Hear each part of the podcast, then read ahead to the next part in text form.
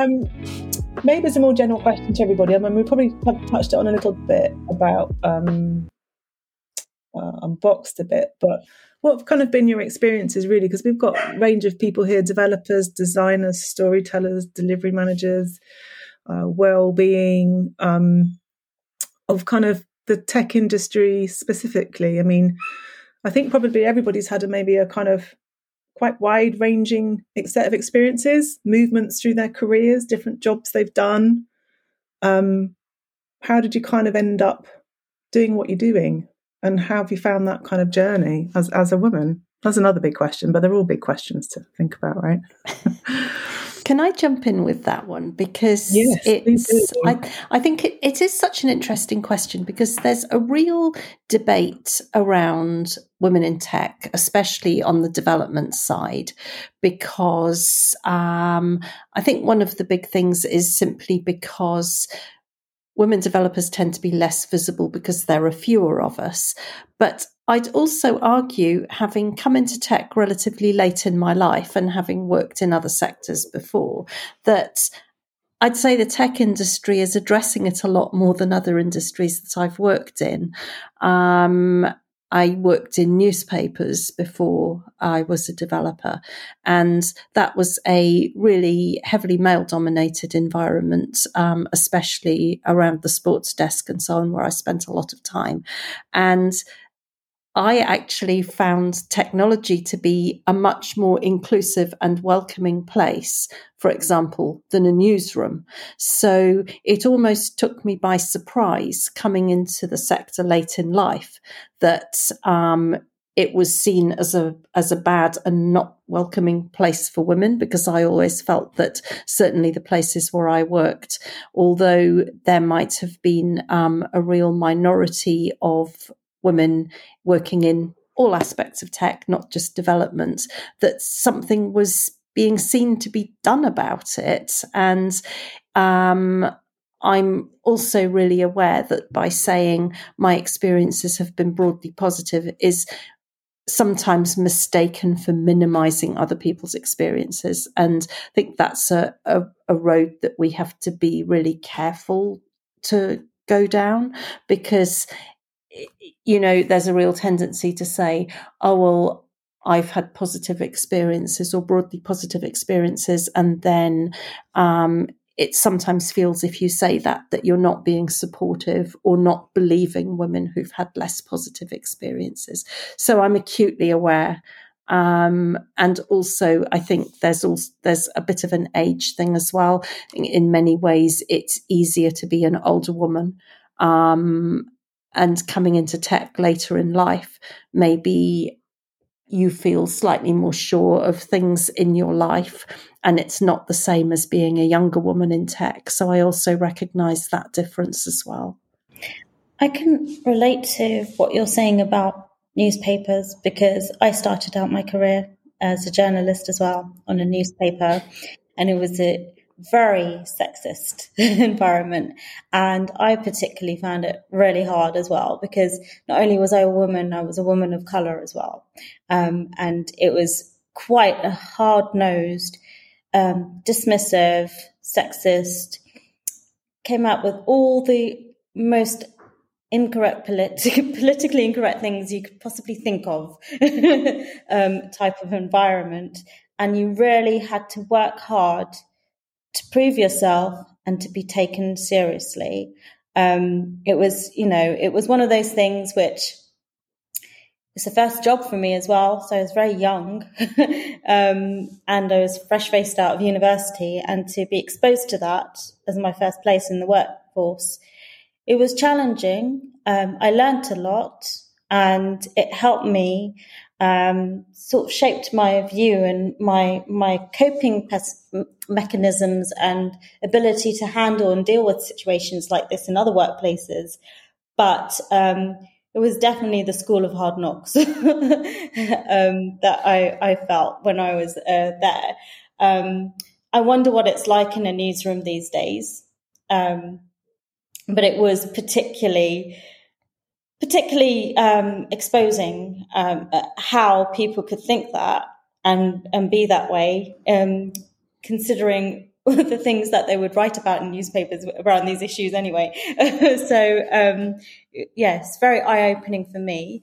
But and I do agree also that tech, tech does seem to be more inclusive around other uh, other roles, but I still feel like while Unboxed is really great around this, there's other places I've worked where there is there is work that that needs to be done, um, and in particular around getting promoted and um, things like the gender pay gap and things like that. Um, there's still quite a lot of work, I, I would say, from, from what I've experienced to be done. Um, but, and I, and I agree as well with you, um, Rhian, about, you know, sometimes people may have positive experiences, but that doesn't detract from those that have still experienced quite a lot of difficulty as well. Um, so yeah, that's that's what my my two pennies worth. a fellow newsroom victim. I can't imagine working in a newsroom as a young woman. It just sounds terrifying eh, at that time. Yeah. Um, I thought you made a good point, Rhian. I'm Laura. Hello. we haven't met, but I've heard lots about you. Um, about about age. Um, I haven't really worked in tech that long. Actually, I came through a different kind of background, but um, I, I, mentioned some of the experience I had earlier in, a, in quite a sexist environment, and I look back, and, and I must have been in my early twenties at the time, an experience I had, and I think now I would immediately call that out and just look that person in the face and say, "What are you talking about? You can't talk to me like that. You can't talk to young women in the office about that." Constantly talking about what they're wearing, and I'm, you know, making just lewd comments in front of other male, male colleagues and you know that sort of thing uh, and just constant constant constant to the point that me and other other young women varied our route around the office to not go past certain people which is ridiculous but um i just i hope that kind of environment has changed now with with me too and uh, and younger women maybe um being being more confident to call that out. But but i just don't know because i feel like that kind of confidence not just in sense of you know dealing with horrible people but um just confidence in myself and who i am only really came in my probably mid to late 30s um hugely partly becoming a mother and just having to deal with um being like more than one person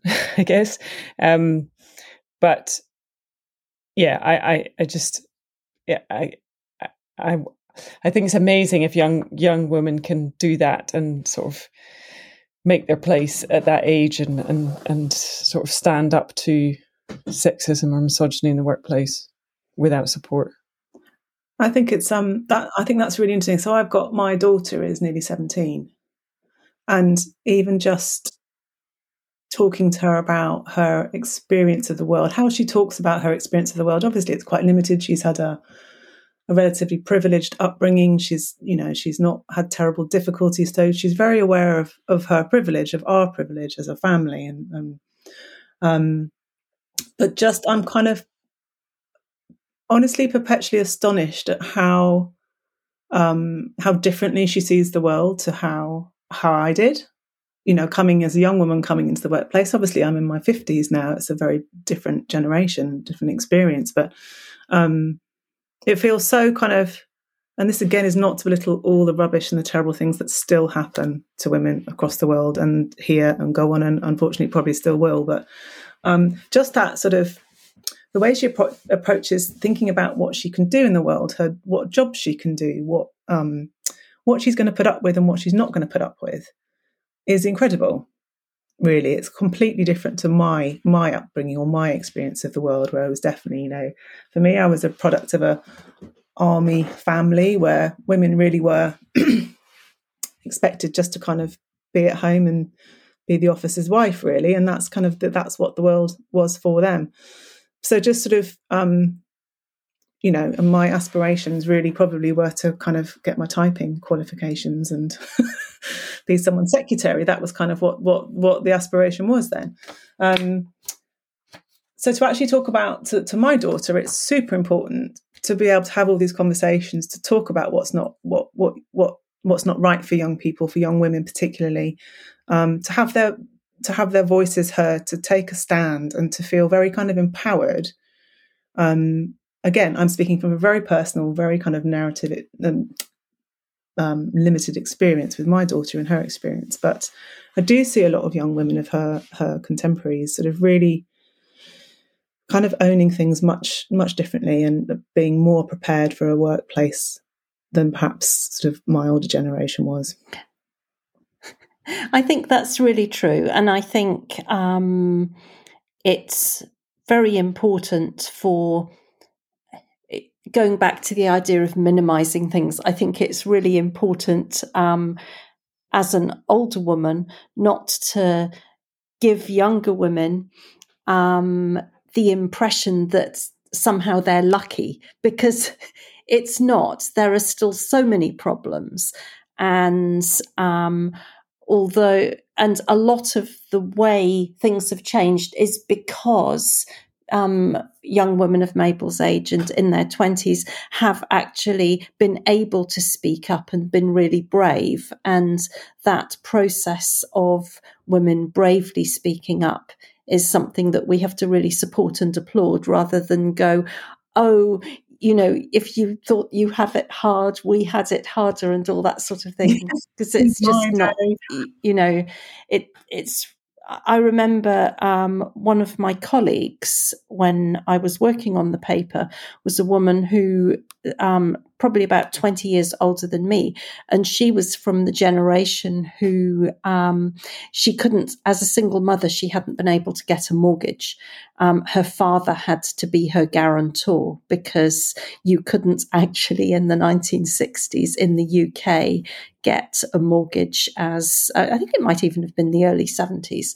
And that made me realize we make progress, but there's still so much more progress to make.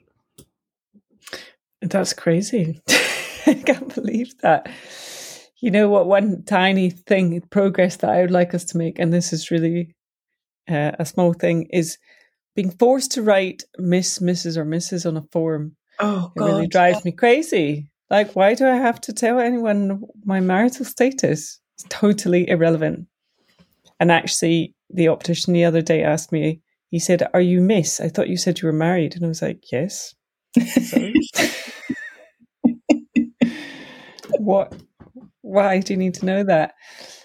Um, and it, yeah, it's not such a big thing as not being able to get a mortgage, which is just insane. But um, it's these little things that just show that, yeah, it that just purely comes down to saying, as a woman, you're defined by your marital status or or your spinster status. If you, I start calling myself Ms. And that I choose that on forms all the time. Because I think that that means I don't know what that means to be honest. I, do, I do the same. It's sort of well, I'm not I'm non-committal. Why do I have to tell you? Because people still yeah. don't really understand. yeah, it's weird. Declare your status, isn't it? It's, yeah, it's not. There's a Mister, and then we have all these choices. Yeah. yeah. Sorry, that was an aside. Carry on. I think it's a really valid point. um, I suppose one of the things, that, just thinking from a, a tech perspective, um, which would be interesting, is what do we think we can do more of to support women to get into this industry? Because I think you know all of us have had great, we're having a great experience at Unboxed, but um, uh, for for younger generations and older generations, um, if you wanted to get into this industry and, you know, um, how can, what kind of advice do you think we would, we should give to, to women? I don't know if this is giving to women, but I, um, I always think that it's quite good to get people into schools. You know, the kind of the classic careers day where well, they've all moved on obviously since my day, but you know, one of the things that we um, did before the um, lockdown happened was we had a um, a work experience student lined up to come and work with us for a couple of weeks, which I was really excited about. And it hasn't happened since, I'm afraid, but it'd be really good to get back on. But it really made me think about what do young women hear about in schools about career opportunities and what's available to them. You know, when you get people coming in to talk about things, I don't I don't think any of my kids have ever heard about coding or developing, or maybe that's just because I wasn't listening, but it doesn't seem like it's one of those things that's particularly pushed. Maybe it is within STEM a bit more now, but um, kind of getting in quite early with women, um, maybe particularly in terms of developing and coding. That's something that we could just be talking to more more to about young people in terms of careers and and earlier on is making making it visible what jobs you can do. Actually, my my son who's nine is already doing coding at school, oh, so it's it's in there. But um, yeah, I don't know who the who the kind of role models are, and even at that age, you can see the kids are already separated into the boys and the girls, and they come out with things like saying that's the boy's job. And I know when they they have the sort of firefighters and police officers that come into school, they all often seem to be men, even though those jobs are also equally done by women. But yeah, it's an interesting point. Like, who are the for a variety of careers? Because yeah, I agree. Our careers day at school were just ridiculous. It's like you can be a doctor, a lawyer, uh, or um, that's about it. That, that was the options that my school gave us. so um, I was just going to say, I think it's interesting that we have um, five of us here, and not a single one of us went into tech straight from school or straight from university. So um, that shows something, doesn't it? It shows that maybe we're not thinking about not being presented with these options straight away and um, or maybe finding our way in through other routes because to a certain extent it's a job of privilege and maybe not something that if you haven't had time to go to university or college or whatever straight after university maybe not something that you think of doing or something that's not presented in schools as a first career option i mean Kassie you came into tech via a through a very roundabout route yourself. Do you think you would have, if you'd been given the option earlier, or do you th- think not? I think, yeah, it's quite a difficult question to answer, I think, because my answer can be so subjective. But um, when I was at school, um, when I was at school, I had a very, very, um, I'd seen, I grew up in the foster care system and I very much don't come from a privileged background. And I had a very deep hunger to make the world better than what I'd found it. And so when I was choosing careers or what I wanted to do in the world, it was kind of based on this sort of like, I want to make a positive impact and make the world better. And tech was just never on my radar. um, you know, the first kinds of things that jumped into mind when I was thinking about making the world a better place were things like becoming a doctor. And so that's kind of what I pursued. And then I became a paramedic. And basically, I spent six years on ambulances. And what I saw was that a lot of medicine is just fixing the consequences of problems, but not really, or like the symptoms of problems, but it doesn't necessarily fix, you know, the causes of them and then that kind of led me to thinking about you know what it, what is it that actually causes problems or causes the problems that we encounter today and then through that sort of like roundabout route i resigned from my job and i was very lost and very like i don't know don't know what i'm gonna do. I was on this path for so long and now i'm lost. And it was just kind of by happenstance that i got invited to a hackathon one day. And i'll never forget i remember walking into this big kind of boardroom and there were a bunch of people my age and they were talking about problems, but they weren't just talking about problems, they were talking about how to fix them.